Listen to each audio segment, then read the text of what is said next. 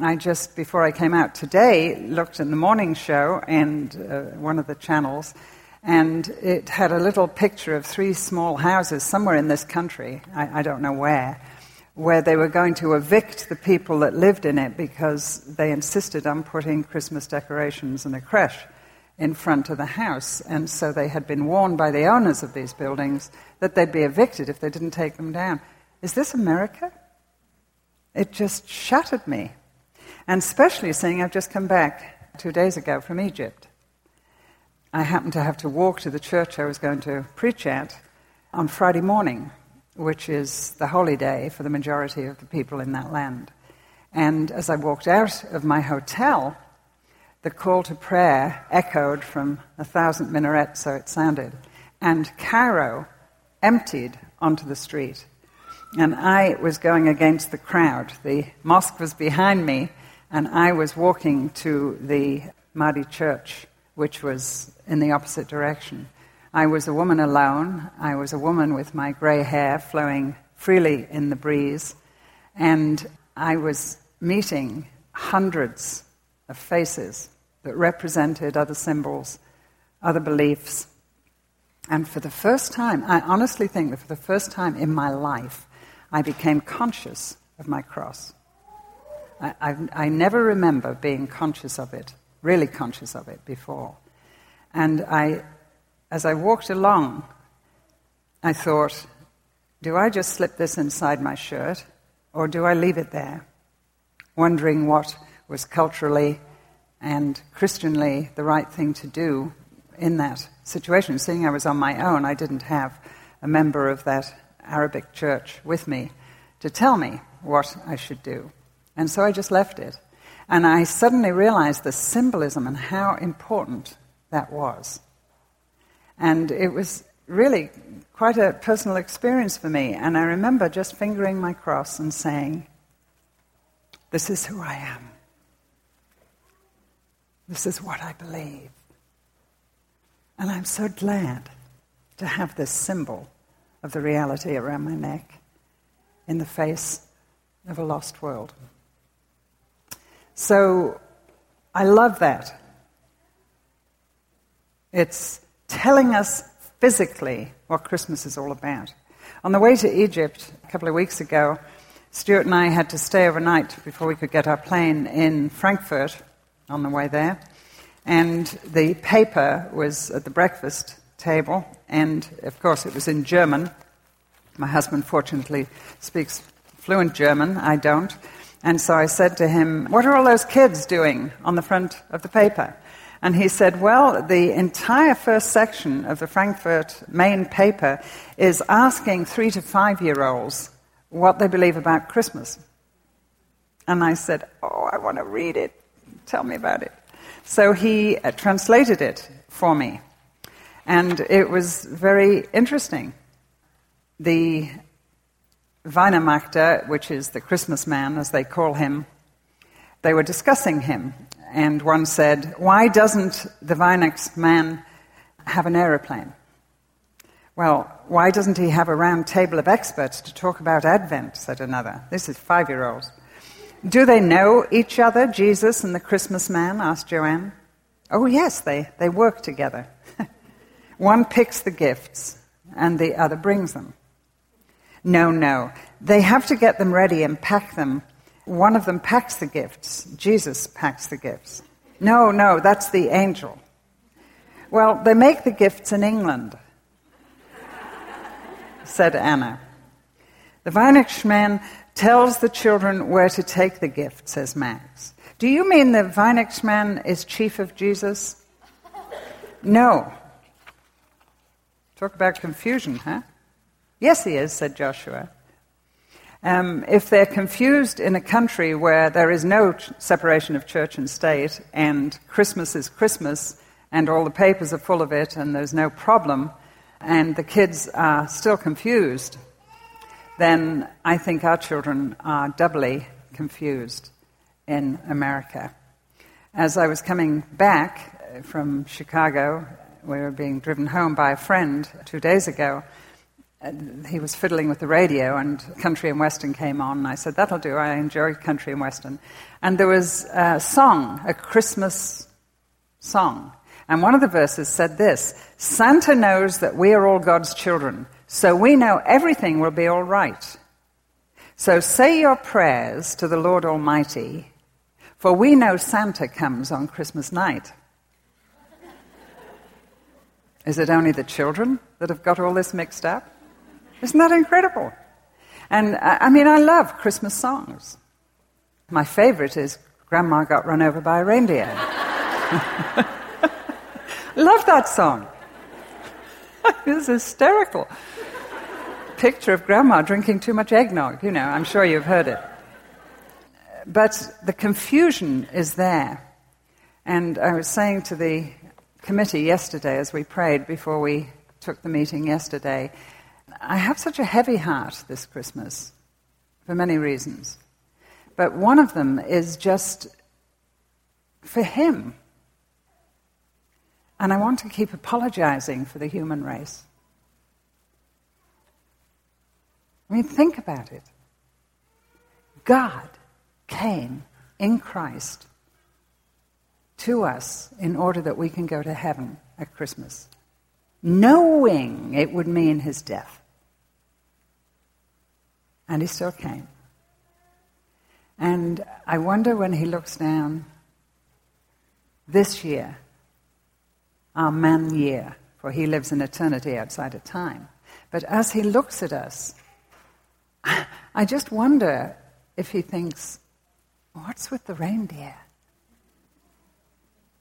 It's all about a cattle shed, sheep, camels. And uh, as I say, I just want to apologize to the human race, which I do, Lord. But as for me, I want to tell my world what Christmas is all about. Those of us that love Jesus, I know this is an incredible opportunity to do just that. There's a little verse in John 10:10. I am come that you might have life and might have it more abundantly, or life to the full, or the fullness of life.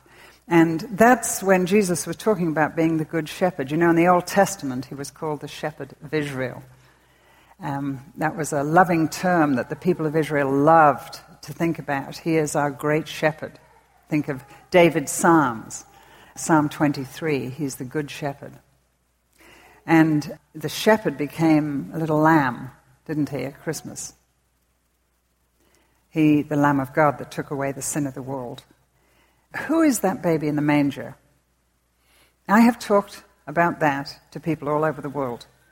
I remember in Japan years ago, Stuart and I were at, on a university campus, and most of the students that we were working with that day had very good English. And one of them said to me, What do you mean that you are Christians? I've, I don't know what that means. And so Stuart said, Well, have you ever heard of Jesus Christ? And she said, No. Is that a brand of cigarette?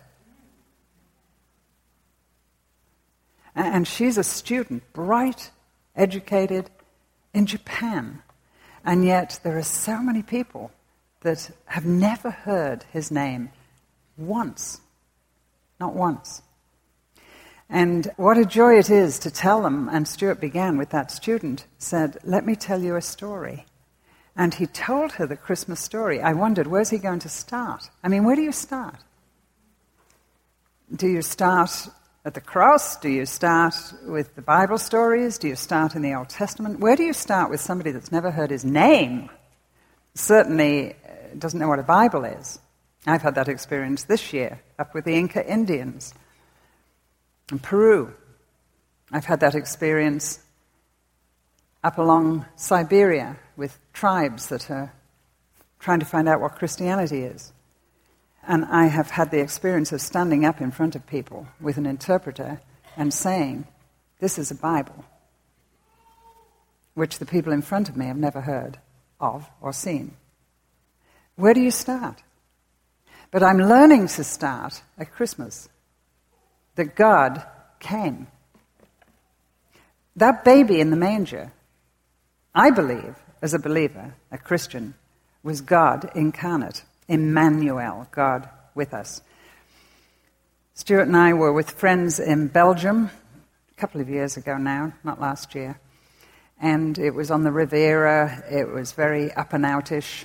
It was with people that intimidated me, always have. Very rich, wealthy people. And they asked us to go and have a few days with their church among these people. And there were some men in the room uh, who were the committee, and three of them said, Well, Jill, we didn't tell you until now because we were trying to get it together, but this morning, like in about half an hour, we're going to put you in a car and take you to the country club. And you're going to talk to about 300 women that we three men have made sure will come. We have paid for a fabulous meal at the country club. And as far as we know, every single one of them is not a believer. And I said, Well, thanks for telling me. and, well, yes, we need to be getting along. So we get in the car, and I am thinking, Oh my word, what do we do? We get to the country club, we go out, everybody's drinking on the veranda. Absolutely gorgeous place, right on the ocean. And I leave them and I go into the dining room, which is empty, and I put my back to the door and I get my Bible out and I say, Lord, where do I begin? And it was November, it was right at the end of November, and the Lord very definitely impressed upon me a sort of thought Christmas. You start at Christmas. And so I just was turning in my Bible, and I didn't see her come in, but a beautiful UK girl, tall, gorgeous. She came round me and she sat at my feet on the floor and crossed her legs and looked at me and said, Can you help me? And I said, Well, I'd love to. What do you want?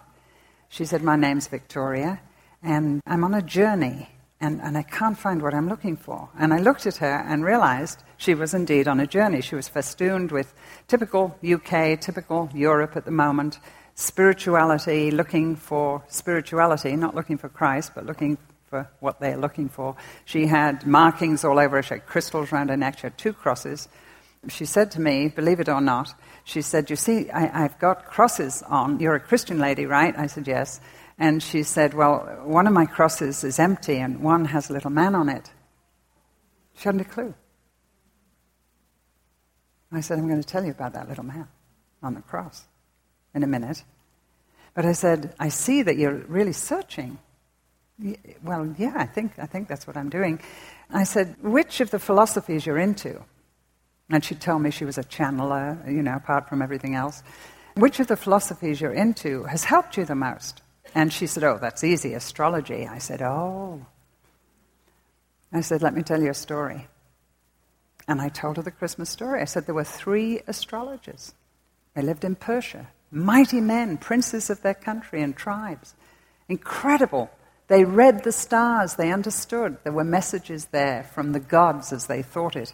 And, and one day they saw a star they'd never seen before. And it appeared just at the right time. And it told them a king had been born, in their belief. And they left everything and they made this incredible journey. She had never heard this story. And they came to a stable. And then something triggered, and she said, Oh, yeah, yeah, stable. That's Jesus. I said, Right. And they came in, and there was a baby in the manger. And they knelt at the manger and they worshipped him. And I said, Victoria, Every religion in the world will do that. They will kneel at that crib one day and acknowledge that baby is God of gods, Lord of lords, and King of kings, God of all gods, Lord of all lords, and King of all kings. And I said, You know, when you find out who that baby is, you'll find what you're looking for had quite a talk, and then everybody came in, and I told them all the Christmas story, which was about to happen in Belgium in a couple of weeks. And so it's a great place to start. I came, said Jesus. Who came? Who was he? Was he really God? How can we figure this? Well, when you think about it, everything to do with the Christmas story is sort of supernatural. Started with what we Christians believe was a conception that had never happened before in the history of human beings and humankind. A conception of a real live baby without a human father. Miracle. And everything was attended by angelic beings. Maybe you find it difficult to believe in angels. I don't find it difficult. And the more I travel this world, the less difficult I find it to believe in angels. But there were angels all over the Christmas story. An angel came, Mary was just getting water from the well, you know, just starting off for breakfast. And here's Gabriel. Gabriel, one of the biggest, greatest, marvelous messengers of God. And he said, You're going to have a baby. And she said, Yes, I know. I'm going to get him married to Joseph, and it's going to be absolutely wonderful. No, the angel said, I've come to ruin your life, actually. it's not going to be Joseph's baby. Well, what do you mean it's not going to be Joseph's baby? You're going to be overshadowed, the word is. You're going to be overshadowed. And that holy thing that shall be born of thee shall be called the Son of God. And Mary was totally overwhelmed. But she was overshadowed. When you're overwhelmed, remember you're overshadowed. And she said, Well, I don't understand. But be it unto me according to your word. Uh, and she didn't say, Go choose another Mary. she said, I'll be the Mary to bear the Christ. And angels were all over the place. They were up on the hillside. Hundreds of angels, hosts of angels. And the unexpected shepherds, the unexpectant shepherds. They weren't expecting angels, they didn't make it up. Angels everywhere. Joseph, believing she'd been unfaithful. For a betrothal is the same as a marriage. Actually, we went to two betrothals, or they came to us in the hotel where we were staying in Egypt. Two betrothal, my word, they went on for about six hours. It was the most incredible thing, and it was very interesting to be there and watch it. That's the wedding, as far as it's concerned, although they never sleep together for a year or two years or whatever until the marriage ceremony, which is very minimal, takes place. But the betrothal is the thing. And Mary had got pregnant in between the betrothal and the wedding, which in Jewish law means she should have been stoned to death because she had committed adultery in man's mind. And what happened? Joseph is figuring, how am I going to save her life? She's going to be stoned. Synagogue's not going to put up with this. And maybe I can put her away privately. Maybe I can get her up to the hill country and, and, and divorce her quietly. And suddenly, here's an angel. Do you think Joseph was trying to make some fantastic story up? He needed convincing. Angels all over the place. And so he marries Mary. Who was this baby? Is going to be no ordinary child. I was thinking, Jill, you're going to have your first baby, right?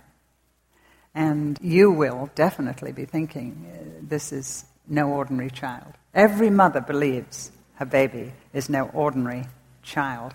But this was an extraordinary child, birthed in a way that none of us have been birthed, and none of your children have been birthed. God chose to do it this way. He chose to come. And when Jesus said, I am come, he said it to a lot of people that had got used to having him around and seeing him be a healer and be a helper and open the eyes of the blind and raise the dead and all of that, but they'd forgotten who he really was.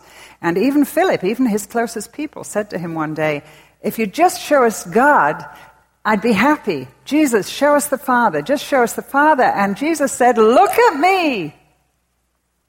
You're looking at him. I've been with you three years. What's the matter with you? Don't you recognize me? And I often think, did Philip suddenly realize he had his father's eyes? I don't know. But as he looked at him, he saw God. Because God was in Christ, reconciling the world to himself. I came, said Jesus. And another thing that I always tell people when they're doubting the baby is any different from any other baby the Bible is a most extraordinary book. It writes history in advance. So, all the people in the Old Testament talked about the Messiah, the anointed one, God Himself who would come in human flesh. They talked about Him in, in the Old Testament, from Adam all the way through to the end of the prophets. And they gave details. They gave details of which Bethlehem he would be born in. There were two Bethlehems. Bethlehem Ephrata, they said.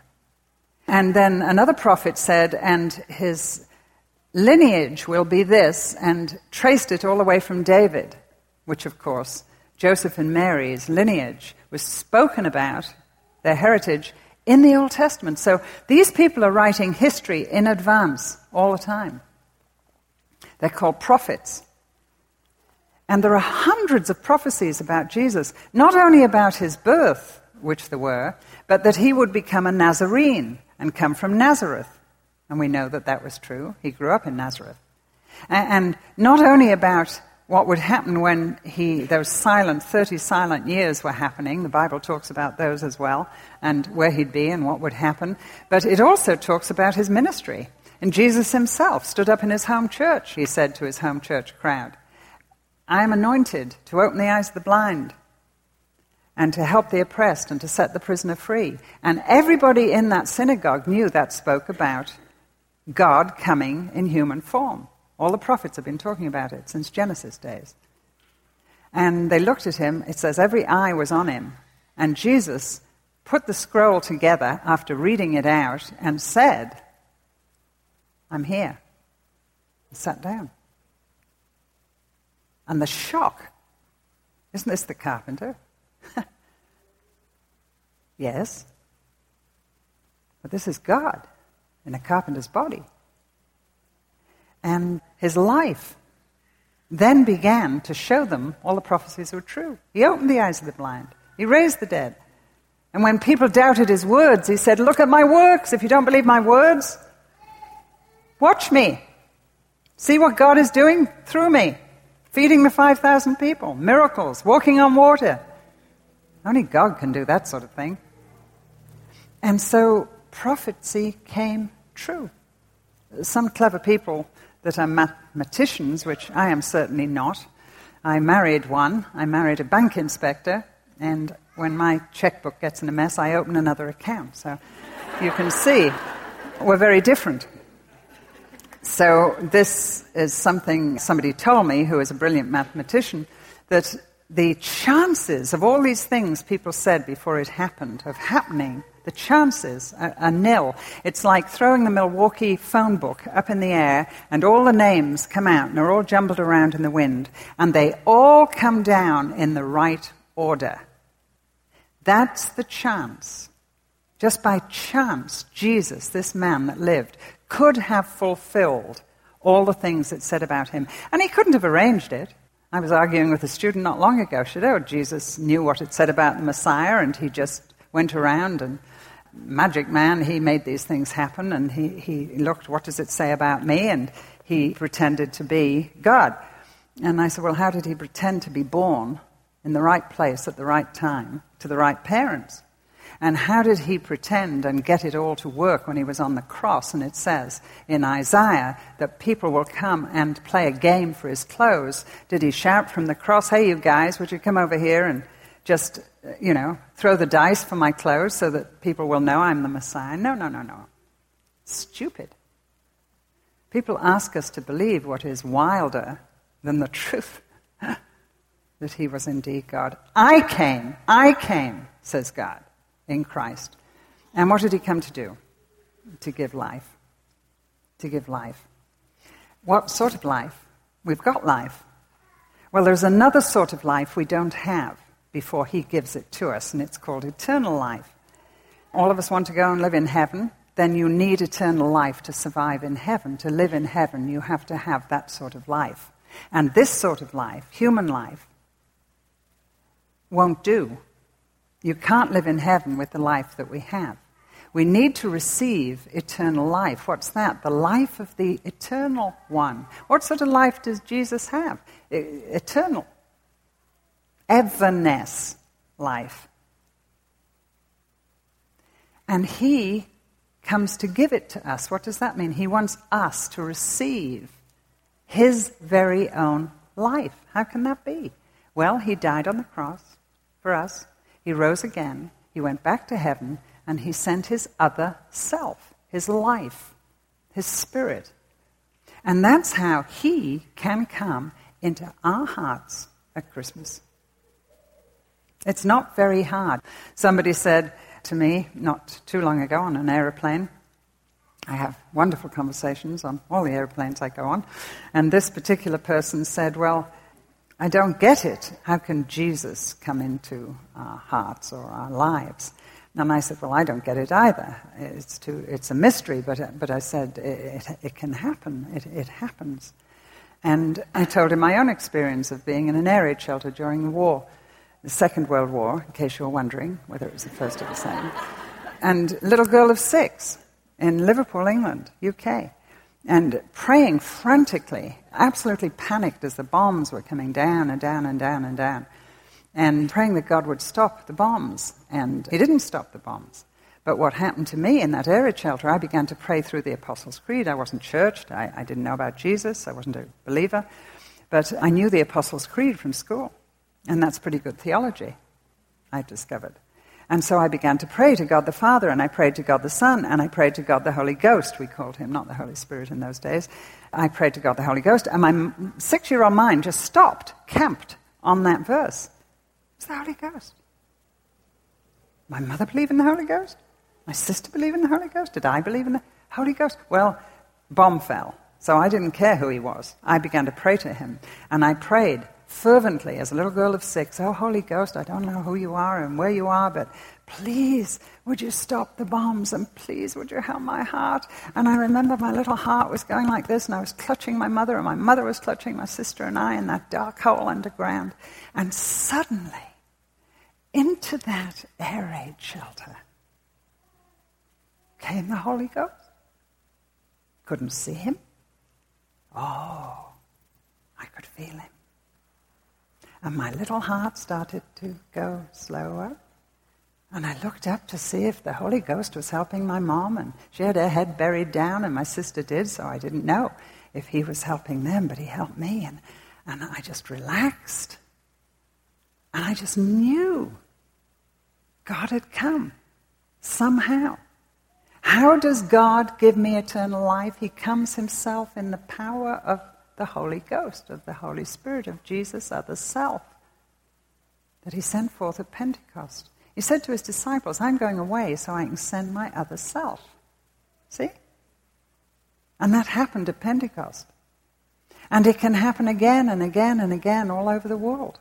As you and I say, I need eternal life. I ask the young mums, what do you want for your children? Oh, you say, I want them to be safe. I want them to grow up and I want them to marry somebody that will care for them and not abuse them and not leave them. Yeah, pray about it. I want them to be good people. I just, I just want them to love God. Of course, I want them to love God. Do you want to live with them forever? I would hope. Do you believe that's possible? Well, only if you all receive eternal life is it possible because only people with that quality of life can live in heaven. And your job, my job as a mother, is to declare that to the next generation and to generations to come.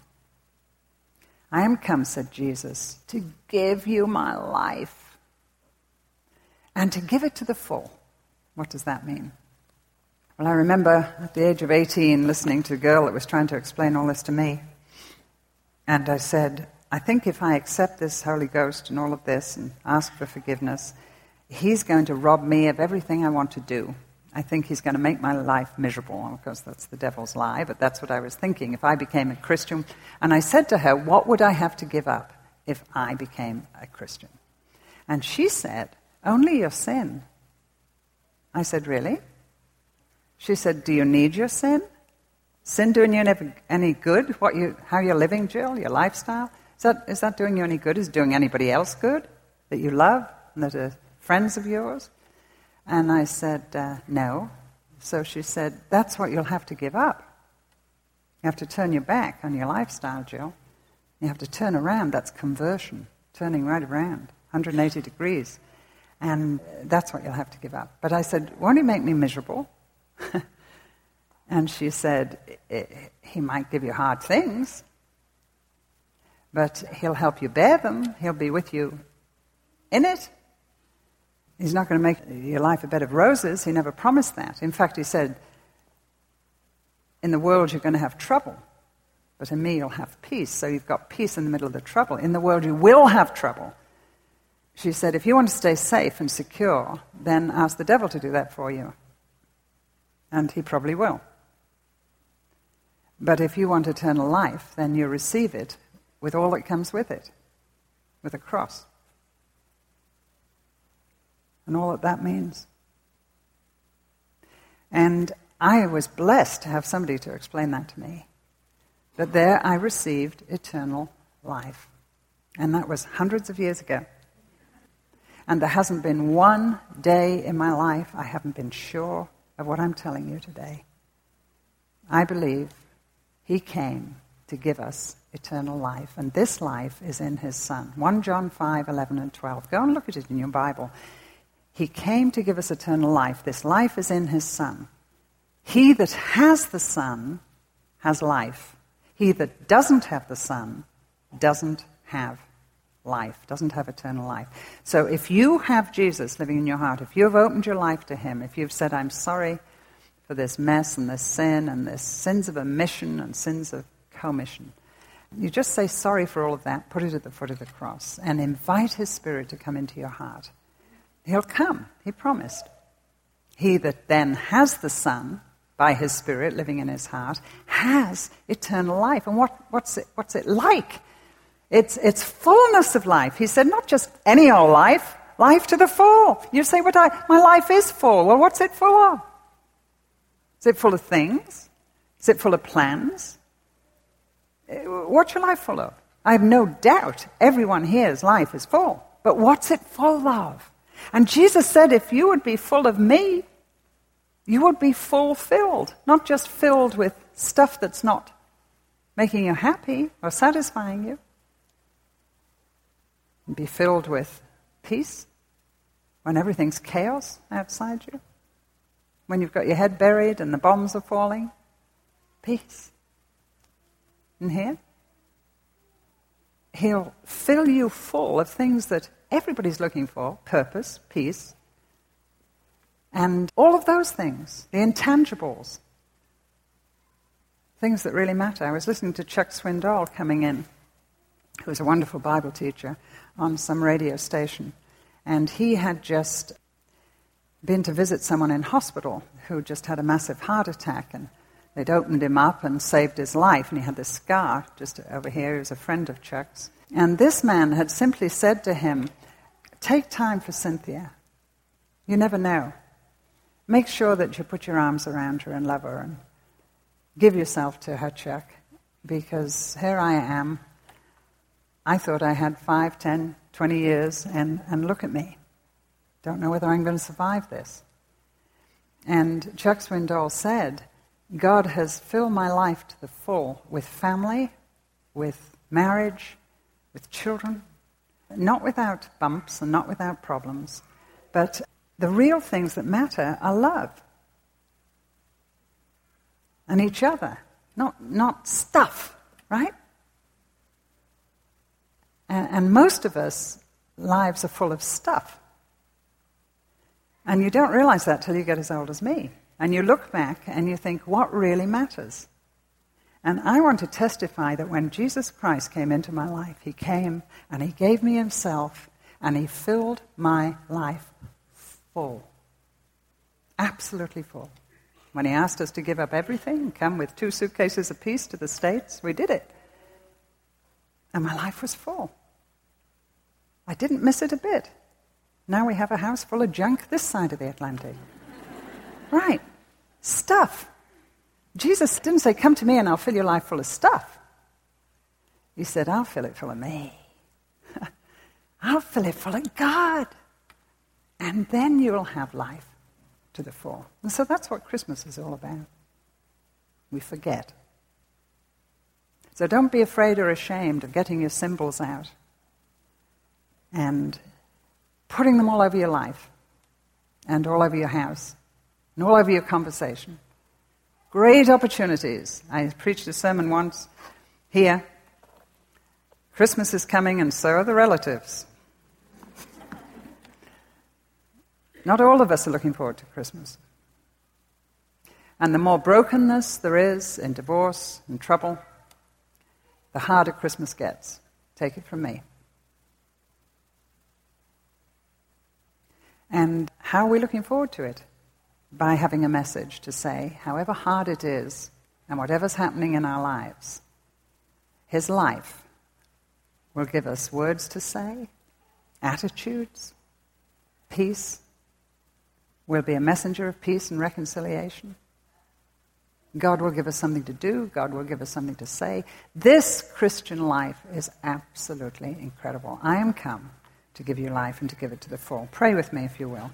And I want to just offer a little prayer here, a little prayer that I was offered at the age of 18 to help you receive the Holy Ghost, to invite life with a capital L, Jesus life into your heart. And it can be very simple. You can just say, Lord, I, have known about this,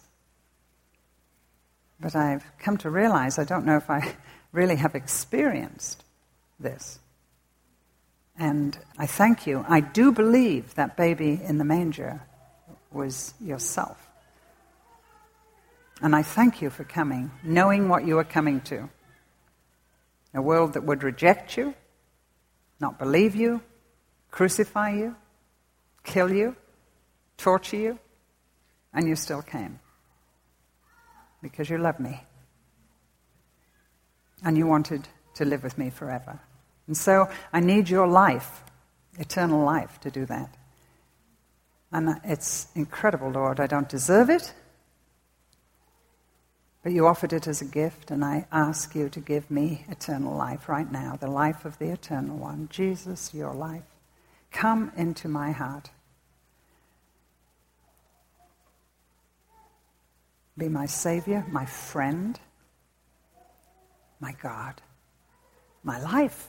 Give me life to the full. I ask it for your sake. Amen.